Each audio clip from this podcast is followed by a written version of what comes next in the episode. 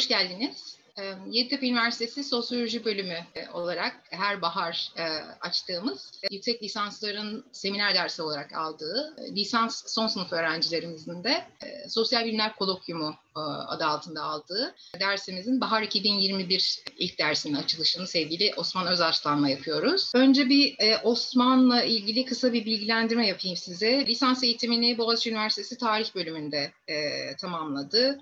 E, ardından aynı üniversitenin sosyoloji bölümünde yüksek lisans yaptım. E, Taşra'da bir modernlik deneyimi mekanı olarak gazino ortamını an, analiz ettiği yüksek lisans tezi Hovarda Alemi başlığı altında 2016 yılında iletişim yayınlarından çıktı. Hatta Mayıs 2016 yılında yayınlanmış galiba ilk baskısı. E, Ocak 2018'de e, dördüncü baskıya ulaşmış. Doktora eğitimini Pamukkale Üniversitesi Sosyoloji bölümünde yaptı ve 2019 yılında organ bağışı, kaçakçılığı, yeni tıbbi imkanlar ve yeni sosyolojik meseleler başlıklı teziyle e, doktora derecesini aldı. Ee, Osman bugün bize Tarşa sıkıntısı, dar zamanlar, geniş mekanlar, toplumsal cinsiyet başlığı altında bir sunum yapacak. E, bu çalışma Aylin Kuryel'in derlediği ve geçtiğimiz Haziran ayında iletişim yayınlarından çıkan Sıkıntı Var, Sıkıntı Kavramı Üzerine Denemeler başlıklı e, kitapta bir bölüm e, aslında. Geçen hafta da bahsetmiştim e, size e, çok keyifli okuyacağınız bir kitap diye. E, sıkıntıyı e, bireysel bir duygu durumu olarak değil de toplumsallık bağlamında ele alıyor bu derleme kitap. E, aynı zamanda e, sıkıntının e, düşünülenin aksine e, siyasi olarak taşıdığı potansiyeli de ön plana çıkartan e, çalışmalar bunlar. E, bu derlemede bir araya getirilen.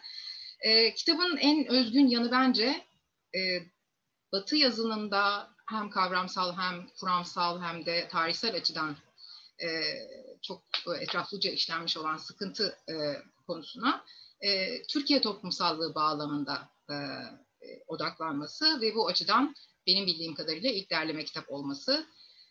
Ben sözü daha fazla uzatmadan zaten heyecanla beklediğimiz sunumunu yapmak üzere Osman'ı ekrana davet ediyorum. Ya herkese merhabalar öncelikle. Banu ya da çok teşekkür ederim. Her şeyden önce bir sürü genç arkadaşa böyle yaptığım bir çalışmayı takdim etme imkanı sunduğu için ve tabii Yeditepe Üniversitesi'ne sosyoloji bölümüne de ayrıca. Şimdi ben e, yani Banu hocamız şeyden bahsetti biraz yani e, işte benim yaptığım e, çalışmalardan. Ben onu biraz daha ayrıntılandırmak istiyorum çünkü yani bu sıkıntı meselesine nereden geldik biraz hikaye bunun içinden geçiyor. Ee, şöyle yani 2010 senesinde ben bir proposal yazdım ve işte şeye kay yani kabul aldım Boğaziçi yüksek lisansa. Yani bunu biraz da tabii sizin için de açıkçası bu hikayeyi anlatıyorum. Şundan dolayı yani e, aramızda dördüncü sınıf ve yüksek lisans öğrencileri var. E, anladığım kadarıyla ve yani yani sosyal bilimci artık arkadaşlara konuşuyorum. Biraz da o yüzden böyle yani kendi hikayemden ziyade biraz da karşılaştığım ve muhtemelen sizin de karşılaşacağınız şeylerden bahsetmek adına biraz daha e, geriye gidiyorum. Yani proposalım işte yani Taşra'da gece hayatı, gazinolar, kadınlar, erkekler, Taşra mekanı ve Taşra'nın muhafazakarlığı. Yani tam ismini hatırlıyorum, bulamıyorum ama şöyle bir şeydi yani.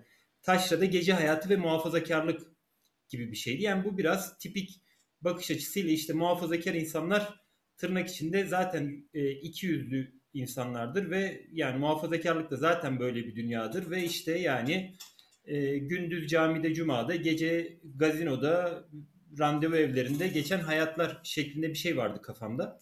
Proposalım da genel olarak bu yöndeydi. Biraz yani açıkçası siyasi temayüller üzerinden e, Taşra'nın gece hayatını ve erkekliğini yazmayı düşünüyordum. E, şeyi aldıktan sonra yani tabii bu öngörüyü edinmemin de sebepleri şu yani ben ya, hala da yani o yazdığım yüksek lisansım mekanında Çavdır'da işte 4000 nüfuslu bir yerde yaşamaya devam ediyorum. Ee, yani lisansta ve yüksek lisansta da hiç bağlantımı kopartmamıştım zaten. Hep geliyordum gidiyordum bir şekilde. Ve bir şekilde de aşinalığım vardı. İşte gazinolar, oraya giden müşteriler, işletmecilerin bir kısmı zaten e, komşularımız, tanıdığımız insanlar bir şekilde. Yani içeriden bilgiye tırnak içinde sahiptim ve o öngörüyle bir proposal hazırlamıştım. Fakat tabii bir de asıl buradaki hikayelerden birisi şu. Yani kadınların biraz da Yeşilçam melodramlarının etkisiyle orada bir mecburiyetten tutulduğunu, bir racon çerçevesinde orada olmaya mecbur kaldıklarını öngörüyordum ya da düşünüyordum. Ee, yani şeyi bitirip derslerimi bitirip sahaya çıktıktan sonra yani daha derinlemesine mülakatlar, daha etnografik gözlemler yapmaya başlayınca aslında hazırladığım proposal'ın bir kısmının e, teknik olarak yazılmasının imkansız olduğunu fark ettim. Bir kısmının da tamamen benim yanlış öngörülerimden oluştuğunu fark ettim. Bunu yaptıktan sonra da bütün proposal'ım yani proposal'ımın ana güzergahı duruyor olmakla birlikte içeriğini tümden e, yeniden kurgulayıp yazmaya karar verdim ve yani zaten karar vermenin ötesinde yani bu bir tercih yapmak zorundasınız. Yani ya kafanızdaki teoriye sahadaki ulaştığınız verileri kesip biçip uyduracaksınız ki bu zaten tez olmuyor başka bir şey oluyor. Ya da e, yani elinizdeki verilerden bir e, teori bulacaksınız ya da e, yani yeniden bir teori inşa etmeye çalışacaksınız. Yani hocalarım haliyle beni ikincisini yapmaya zorladılar, teşvik ettiler. Ben de bu yolu tercih ettim. Tabi burada benim karşıma çıkan en büyük meselelerden birisi şu oldu. Yani e, yaptığım mülakatlara ilk bakışta e, içine giremiyordum hiçbir şekilde. Yani hemen hemen herkes aynı şeyi söylüyordu. İşte kadınlar da erkekler de neredeyse aynı şeyleri söylüyorlardı. Fakat tabii burada e, şeyleri yaptığım mülakatları dinledikçe ve gidip geldikçe mekanlara e, etnografik gözlemlerimle bunları birleştirmeye çalıştıkça yani sıkıntı kelimesinin e, yani sıklığının yani frekans olarak diğer bütün kelimelerden daha fazla özellikle erkekler arasında söylenen bir şey olduğunu e, fark ettim. Yani danışmanın da tabii o zaman Nazan Üstündağ'dı benim. Sonra sağlık sorunları sebebiyle Zafer Yenal devraldı benim şeyimi, e, tezimi. Yani sıkıntının e, bu tezin ana kurgusu olması gerektiğine e, karar verdik birlikte. Yani ben aslında taşranın kendisini bir mekan olarak kurgulamayı ve buradan yani işte taşra muhafazakarlıktır, muhafazakarlık eşittir taşradır. Bunların hepsi birden de iki yüzlüktür gibi bir şey vardı kafamda ama tabii e, yani danışmanlarım buna çok sert eleştiriler getirdiler. Yani bir defa iki yüzlük gibi çok büyük bir kelimeyi yani kafama göre kullanamayacağımı e, yani kafama vura vura öğrettiler. Birincisi bu.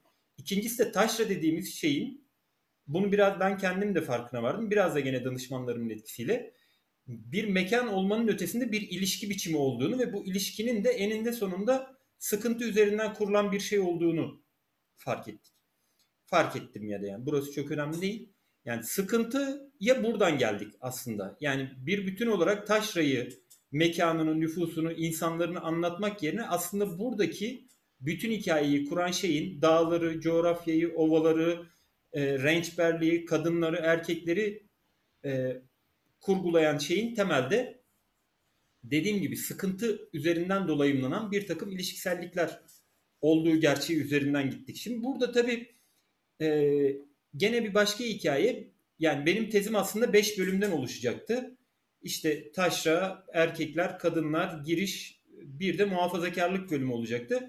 Muhafazakarlık bölümünü de e, şeyin üzerinden, kadınların üzerinden yazacaktım. Yani aslında muhafazakarlık denilen şeyin e, erkekler üzerinden değil, erkeklerin kadınlara baskısı aracılığıyla e, kadın ve aile ve hane hayatı üzerinden e, ilerleyen bir şey olduğu gibi bir düşüncem ortaya çıkmıştı benim. Yani bunu da yani şöyle e, tabi bu da hala ta, şey yani sonuçta doğruladığımız sahasını yaptığımız bir şey değil ama ben mesela erkeklerle, işletmecilerle, kadınlarla çok rahat bir şekilde konuşabiliyorken mekana giden e, erkeklerin eşleriyle ve çocuklarıyla konuşamıyordum.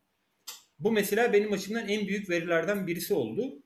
Çünkü yani bu bilginin aile içerisinde biliniyor olduğunun bile bilinmemesi gerekiyordu. Yani muhafazakarlık dediğimiz şey aslında bir atasözü yani kol kırılır yen içinde kalır. Bunu da kadınlar birbirlerine öğretirler. Bana göre tabi bu hala dediğim gibi tartışılmaya muhtaç bir şey.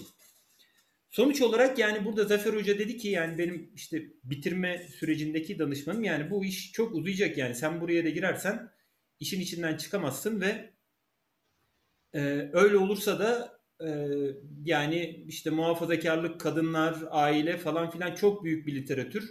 Tezini çatlatma ihtimali de var. O yüzden sen bu son bölümü doktora tezinde çalış apayrı yani taşranın kadınları, muhafazakarlığı, ailesi filan gibi e, tarım hayatı filan gibi meseleler üzerine öylelikle son bölümü kaldırdık ve yani işte bu gördüğünüz Hovarda Alemi dediğimiz daha kompakt bir metin ortaya çıktı.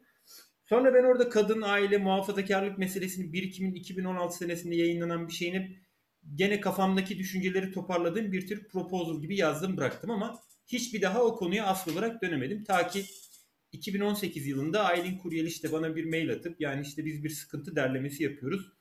Senin de bu taşra toplumsal cinsiyeti üzerinden kadınlar ve sıkıntı meselesini yazmanı istiyoruz diyene kadar. Şimdi bu elinizde görmüş olduğunuz metinde asıl olarak buradan ortaya çıktı. Yani biraz e, bir şeylerin e, benim yüksek lisans tezimde yapmış olduğum çalışmanın e, olmayan bölümü üzerine benim tamamlamamış düşün tamam tamamlayamadığım, tamamlanmamış düşüncelerimi bir şekilde geliştirmeye çalıştığım meditasyonlar şeklinde e, oluştu ve ortaya çıktı.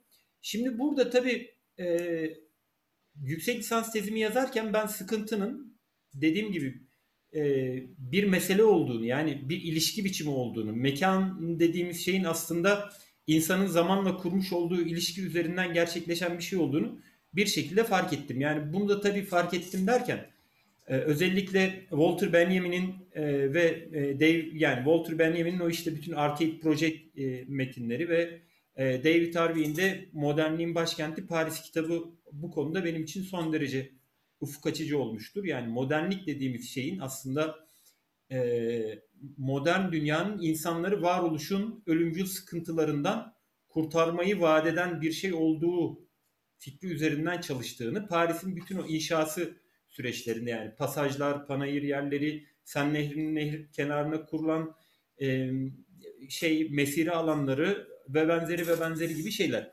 Tabi burada yani David Harvey şeyi e, Paris'in kurgusunda geride bırakılan şeyi Gustave Flaubert'in Madame Bovary üzerinden anlatır.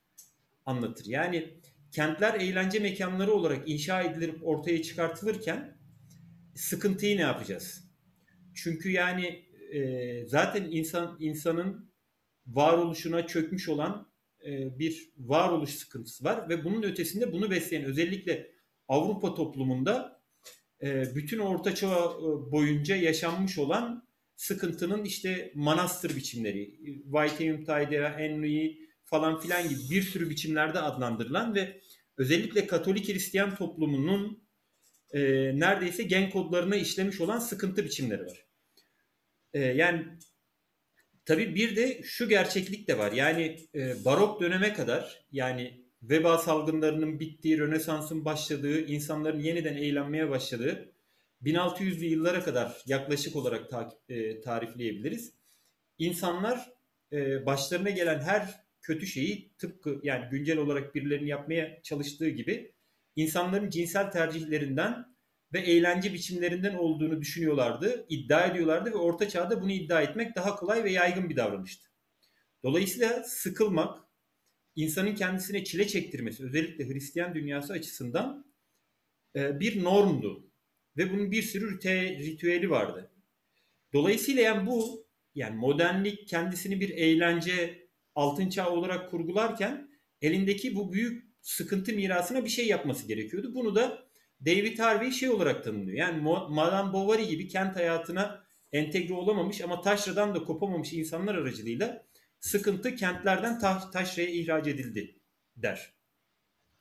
Benim burada bu elinizdeki makalede yani işte dar zamanlar, e, geniş mekanlara e, asıl esim veren hikaye de burasıdır. Yani zaman dediğimiz mefhum e, aslında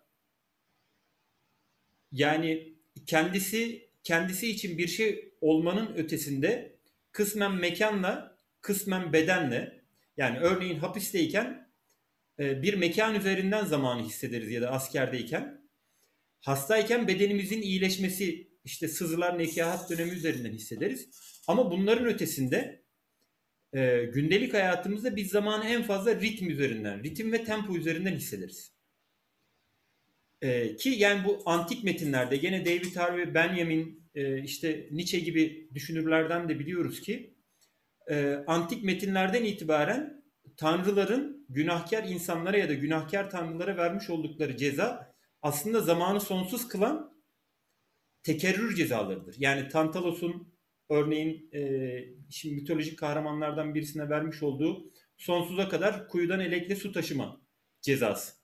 Ya da gene Atina'daki Tanrılar Panteon'un işte Prometheus'un e, ciğerinin sonsuza kadar yenecek olması ya da Sisyphos'un sırtındaki kayayı sonsuza kadar taşıyacak olması. Yani burada cezanın kendisi insan bedenine uygulanan işkencenin ötesinde sonsuz biçimde tekerrür olmuş oluyor. Dolayısıyla aslında varoluşumuzu sancılı hale getiren şey yani zamanın içerisinde sıkıntılı diye duyumsadığımız şey tekerrürü yani bir şeyin tekrarını sonsuz kılan şey.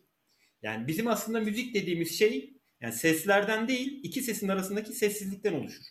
Değil mi yani? Bir notaya sürekli bastığımızı düşünsek bu yani sonsuz tekerrür, sonsuz sıkıntı ve kakafoniye dönüşür.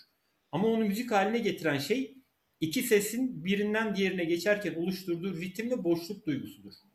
Aslında bizim insani varoluş dediğimiz şey ya da insani varoluşumuzu sıkıntıdan kurtaran şey tıpkı işte o iki ses yani bir sesten diğerine geçerken ki anda hissettiğimiz boşluk duygusudur.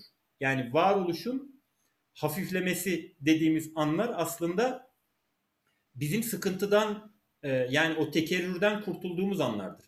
Ki yani bunun mesela modern çağın en büyük belalarından birisi narkotik alışkanlıklar ve bağımlılıklar aslında insanın ruhuna sıvaşmış olan bu varoluşa e, sonsuz ağırlık veren tekerrür hissini ortadan kaldıran ya da hafifleten öyle duyumsatan şeylerdir. Yani bugün e, şeyi düşünelim gençler arasında en yaygın kullanım şeylerinden birisi mesela sigara dediğimiz işte şey cannabis sativa tüketimi temelde insanın zamanla kurmuş olduğu ilişkiyi esneten, hafifleten varoluşu daha e, sofistike ve e, hafif olarak insana duyum satan bir nesne. Dolayısıyla tüm buralardan yola çıkarak baktığımızda e, erkeklik ve kadınlık deneyimleri taşrada ve kentlerde kurulurken temelde eğlence ve sıkıntı üzerinden kuruldu. Zaten modernlik insanlara bunu vaat etti. Dolayısıyla gene işte Baudrillard'ın e, özür dilerim Baudelaire'in, Zimmel'in e, bütün o kentli tipolojilerinden de biliyoruz ki kent hayatını kuran şey e, kimlik ya da kentli öznellik ya da modern öznellik dediğimiz şey kent kalabalıkların arasında kaybolabilen, kaybolarak yabancılaşabilen, yabancılaştıkça gene e, bir yandan vitrinlere bakarak işte aylaklıkla e, kendisini daha hafif hisseden, öbür taraftan da hiç kimseye e, ilişkisel anlamda mecbur olmayarak geçmişin ve sonranın yükünü sırtında hissetmeyen işte flanörler gibi tipolojiler üzerinden kuruldu. Önce insanlar bunlardı ki mesela e, Dostoyevski'nin Raskolnikov'u örneğin baltayla cinayet işlemeseydi muhtemelen bir işte flanör olarak hayatına devam edebilirdi. Onun hikayesi başka türlü gelişti. Şimdi dolayısıyla burada modernlikle kurmuş olduğumuz ilişki aslında hayatın ritmiyle kurmuş olduğumuz ilişki olmuş oluyor. Modern dünya özellikle günümüzde yani sosyal medya ve medyaların son derece geliştiği dünyalarda biz şeyi e, yani sürekli bir duyular bombardımanı altındayız. İşte ah o gemide ben de olsaydım. Dışarıda gürül gürül bir dünya. İşte şimdi İstanbul'da olmak vardı. Ya da işte ne bileyim e, reklamlarda sürekli uçağa binip gemiye binip şu sahilde bu Maldivler'de ne bileyim işte değişik yerlerde tatil yapan insanlar. Yani aslında modernliğin bize 19. yüzyıldan beri vaat ettiği hafifleme hissiyatını şu ya da bu şekilde görüyoruz. Fakat burada taşralı öznelliğinde yani şimdi kentli bunu başka şekilde yaşar.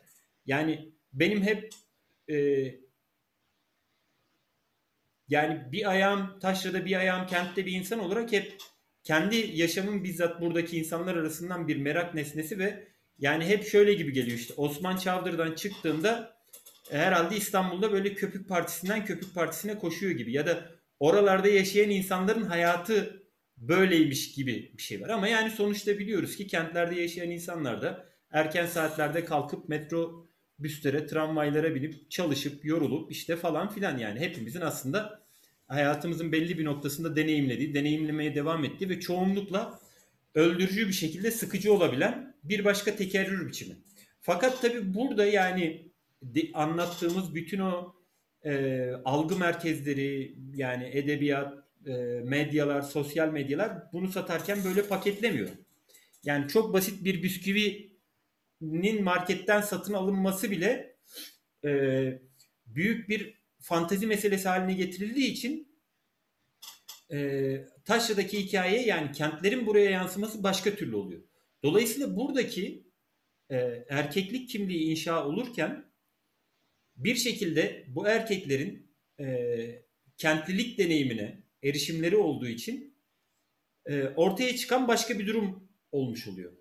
Yani buna işte e, David Frisbee'nin modernlik fragmanları denilen şeyin e, Godsey'nin bana göre o işte bahsettiği unqualified e, experience dediği yani niteliksiz deneyimler dediği durumlar ortaya çıkıyor. Yani erkekler, taşrada yaşayan erkekler, e, kentlerin çeperlerinde yaşayan erkekler modernlik fragmanlarını niteliksiz bir şekilde deneyimledikleri için başka türlü daha sakin, daha sakat benim işte o Hovarda aleminde anlatmaya çalıştığım daha sakat kimlikler ortaya çıkıyor. Yani erkeklerin erkek olmaktan kaynaklı olarak bir takım avantajları var. Sonuçta eril bir dünyada yaşıyoruz. Kamusal alana her zaman erişebiliyorlar. Seyahat özgürlükleri var. Kimseye sormadan istedikleri yerden istedikleri yere gidebiliyorlar. Hastaneye gidiyorlar, cezaevlerine düşüyorlar, askere gidiyorlar. Aslında bir bütün olarak baktığımızda bu e, mobilizasyon biçimlerinin hepsi erkekler açısından modernliğin değişik kurumlarıyla gene modernliğin değişik fragmanları aracılığıyla karşılaşma biçimleri. Yani Türkiye'de örneğin 2000 senesine kadar askerlik yapmış hiçbir erkek yoktur ki ben dansöz görmedim demesin. Bu bir normdu. Çünkü siz askere gittiğinizde siz istemeseniz bile döve döve e, subay gazinosunda şey özür dilerim Erat gazinosunda dansözlerin oynatıldığı etkinliğe götürülüyordunuz. Dolayısıyla sizin orada yaşamış olduğunuz deneyim köyünüzde, kasabanızda o zamana kadar görmüş olduğunuz, tahayyül ettiğiniz dünyanın tümünün ötesinde bambaşka fantastik ve o zamana kadar yaşamış olduğunuz bütün deneyimleri içeriye doğru geçiren bir e, kırılma anı yaratıyordu. Yani işte bu ben burada yine en sevdiğim örneklerden birisi Yusuf Atılgan'ın Anayurt Oteli'ndeki yanlış hatırlamıyorsam Zebercet karakteridir. Yani o zamana kadar mutlu mesut ortalama bir hayat sürmekte olan Zebercet oteline bir gün gelen kentli bir kadın yüzünden varoluşunu sorgulamaya başlar ve sonunda işte bütün hayatı şeye döner. Tabi burada kentliliğin de mesela o gene e, romandaki temsiliyeti çok ilginçtir. Yani çok basit aslında bir kentlilik deneyim var. Tam fragmentatif bir şey. Dudakları boyalı, gözleri farlı, e, sigara içen, başı açık, etek giymiş bir kadın. Yani kentlilik deneyimini fragmanter olarak taşraya taşımış e, sembolik bir andan bahsediyoruz.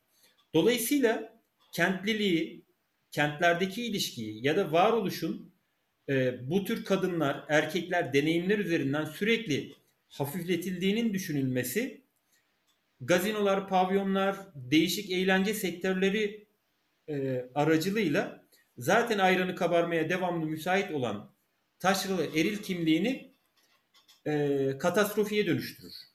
Bu başka bir hikaye. Yani bu e, taşralı erkeğin kentlilik deneyimi e, taşranın ritimsizliğinden kaçmaya çalışma ve kentlerin ritmine en az fragmanter de olsa katılma çabası bana göre budur. Öbür taraftan şeye gelirsek e, bu işte makalede benim anlatmaya çalıştığım yani kadınlar Taşra'nın kadınları e, şeyle yani zamanla mekanla nasıl ilişki kuruyorlar e, hikayesi asıl bu yazının konusu buydu. Yani biraz şeyi e, erkeklerin zamanla ve mekanla kuramadığı ilişkinin kurulabildiğini biz gene kadınlar üzerinden görebiliyoruz.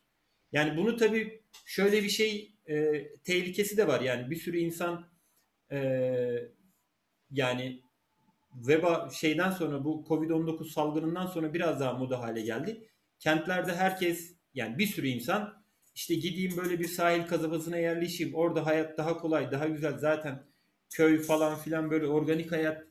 Yani böyle bir şey değil. Sonuçta yani e, insanların hayatı yani kadınların hayatı, insanların demeyeyim spesifik olarak kadınların hayatı büyük bir eril tahakküm ve sömürü dünyasının üzerine kurulu. Ama tabii burada onların kendi kurmuş oldukları evren e, erkeklerinkinden daha makul ve sürdürülebilir durumda. Burada onların e, böyle olmasını sağlayan şey bana göre en başta modernlik fragmanlarının dışında yaşıyor olmaları. Her şeyden önce. Yani burada da temelde ben e, yani bu zaman meselesini erkekler ve kadınlar açısından ikiye bölerken E.P. Thompson'ın işte İngiliz işçi sınıfının oluşması, avam ve görenek e, kitaplarında ayrıntılı bir şekilde işlediği e, ahlak toplumları ve işte task oriented society dediği yani o in, bütün e, İngiltere merkezli Avrupa işçi sınıfı isyanlarını e, sendikal hak talepleri ve ücret meselesine bağlamaz. Bunun ötesinde e, İrlanda'dan ya da İskoçya'dan zorla göç ettirilmiş geleneksel insanların Manchester'da yaşadıkları büyük katastrofiyle birlikte aslında eski güzel günlerine dönme arzusu olarak görür. Yani kendi kozmozlarında belirli bir ritim içerisinde kendi komünitelerin ahlakı içerisinde yaşayan insanların yeniden eskiye dönme arzusu olarak görür. Tabi burada benim açımdan etkileyici olan şey yani işçi sınıfının oluşulması, oluşumuna ilişkin tartışmalardan ziyade şeyin e, toplumun e, E.P. Thompson tarafından e, bir kısmının yani gelenek toplumu e, işte vazife merkezi toplum olarak tanımlanmış olması. Şimdi bu gelenek dediğimiz şey taşrada ya da gelenek toplumu dediğimiz şey bunu e, Nüket Sirman da yazılarında ayrıntılı bir şekilde işler. İlk olarak Türkiye'de de bildiğim kadarıyla Ziya Gökalp sosyoloji yazıları, yazılarında yani Türk geleneği Türk kadını üzerinden sürer gibi böyle biraz sloganvari bir şekilde söyler ama gerçeklikle e, büyük oranda ilgisi vardır. Sonuç olarak e, toplumun gelenekle bağlantısı büyük oranda taşra kadını, köy kadını üzerinden bana göre sürmektedir. Ve bu e, gelenekle onun bağlantısının sürüyor olması da gene e, taşradaki erkek egemen dünyanın kadını haneye ve kendi kadınlar arası dünyasına mecbur ederek e, bütün modernlik fragmanlarından izole etmesiyle alakalıdır. Bana göre. Şimdi burada dediğim gibi erkekler e, hayatlarının belirli kısımlarında örneğin sünnet olur, sünnet düğünü yapılır. Yani dansöz oynatılır mesela yerine göre. Askere giderler, cezaevine giderler, e, kentlere gidebilirler.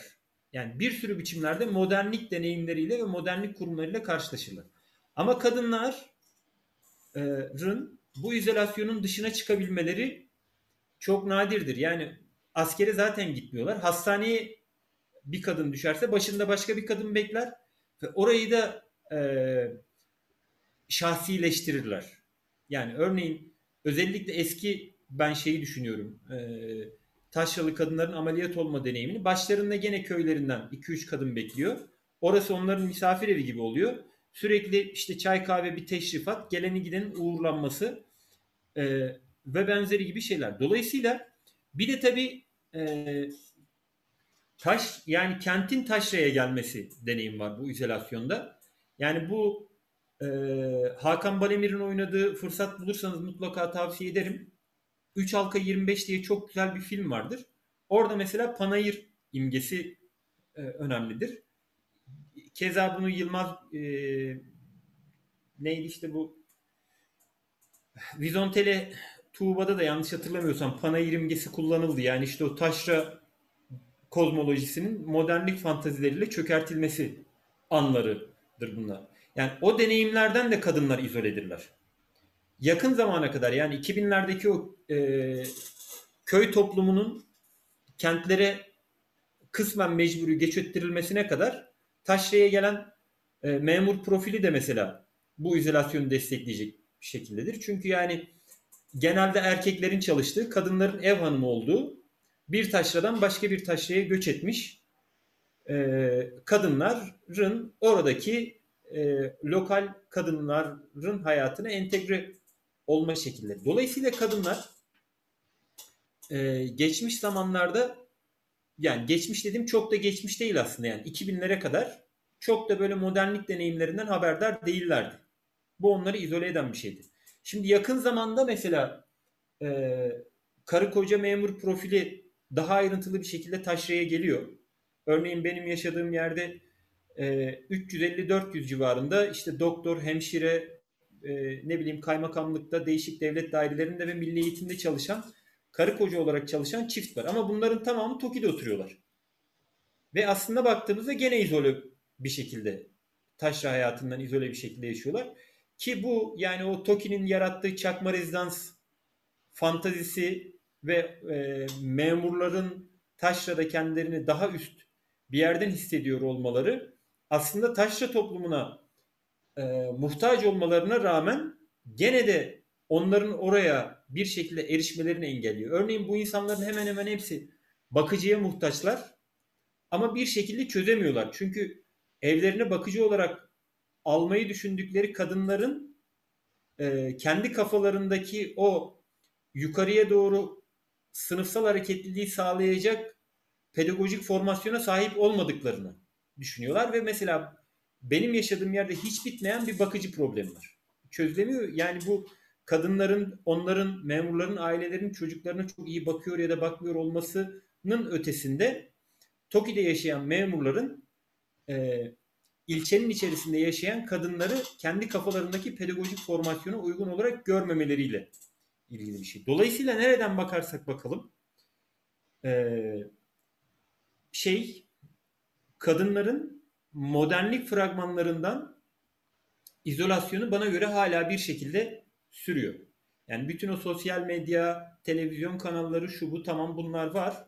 Ama onlar örnek olarak e, yaşanıp adım atıldığında da nereye varıldığını biz Müge Anlı'nın programlarından zaten görebiliyoruz. Yani orada işte erkeklerinkinden daha derin katastrofileri, kadınların nasıl yaşadığını, o izolasyonun parçalandığı anlarda ya da modern dünyanın e, fragmanların kadınları ayarttığı tırnak içinde anlarda neler yaşandığını görebiliyoruz. Dolayısıyla benim iddiam yani bu makalede temel olarak şuydu.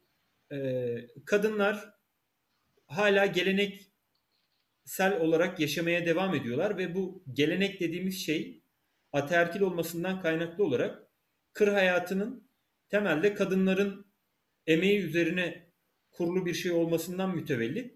Kadınların doğayla, toplumla yani kadın toplumuyla kendi içlerinde ve kozmolojiyle yani o bütün kainatla işte mesela şu yıldız çıktı, kar yağabilir ya da ne bileyim işte cemreler düştü, yavaş yavaş arpalara ekme zamanı geldi gibi erkeklerin pek çoğunun bilmediği e, ama onların atalarından ve gündelik hayatlarından bilerek öğrenerek yapmaya devam ettikleri belirli bir kozmolojinin içerisinde e, doğayla, kadın komünitesiyle ve haneyle daha barışık bir hayat yaşıyorlar. İşte bu task oriented ya da vazife merkezli dediğimiz kadın komünitesinin hayatında bana göre e, yani anladığımız anlamda modern sıkıntıya yer yok. Yani bunu söylerken bir daha altını çiziyorum. Ee, yani bu kadınların hayatı süper. Böyle hani yiyip içip günden güne geziyorlar gibi bir şeyden bahsetmiyorum. Ama yani erkeklerle mukayese edildiğinde hayatın gerçekleriyle, doğayla, kainatla daha barışık, daha döngüsel ve hepsinden önemlisi hayatta ne olup bittiğine ilişkin erkeklerin farkında bile olmadıkları bir sürü gerçekliğin farkında ve biri diğerine eklemlenen hiç bitmeyen vazifelerinden kaynaklı olarak da çoğunlukla sıkılmaya bile vakit bulunamayan kadın özellikleri bunlar. Şimdi bunu ben tabii şeyde makalede de hikayesini anlattım. Ee, yani ilk defa e, bu Zafer Toprak bize bir bitirme tezi vermişti 2009 senesinde. Orada fark ettim. Yani e, annemle çocukluğu üzerine, e, evliliği üzerine bir sürü şey üzerine konuştum mesela. Yani e, sıkıntı mefhumu çok fazla yoktu. Sonra bunun üzerine ben makaleyi inşa edince e, Aylin yani editörümüz Aylin Kuryel şey dedi yani bu mesela annenle ilgili bir durum olabilir. Bunu dedi bir şey yap. Biraz daha soruştur. Sonra mesela annemin e, kendi komünitesi diyelim yani işte kendi circle'ındaki işte kadınlar yani birlikte tarhana bulgur salça yaptıkları, turşu yaptıkları işte belirli bir e, geniş bir alanda sürekli bir araya geldikleri diğer kadınlarla da konuştum. Dedim yani mesela siz sıkılmıyor musunuz yani nedir filan. Ya onlar da bana kızdılar açıkçası. Yani işte bu gençler de illaki bir şey icat etmeye çalışıyorlar. Niye sıkılalım işte yani yok hani e, zaten bizim işimiz başımızdan aşkın sıkılmaya vaktimiz olmuyor yerinden şeyler söylediler. Tabi burada aslında bu benim yaptığım çalışmayı doğrulayan başka bir şey daha oldu. Ee, yani gene tabi bu annem üzerinden yaptığım bir gözlem. Şimdi biz bir şekilde e, ilçe merkezindeki evimizi satmak durumunda kaldık ve ya annemle ben e, altlı üstlü oturuyorduk. Toki'de işte e, ben kiraya çıktım. Annemlere bir ev satın aldık ve onlar şimdi Toki'de Toki binalarında oturuyorlar. Ve işte bizim de fantezimiz mesela o ilçe merkezinde bahçeli bir ev yapmak ve yeniden oraya taşınmak güncel olarak. Arada sırada anneme de soruyorum işte.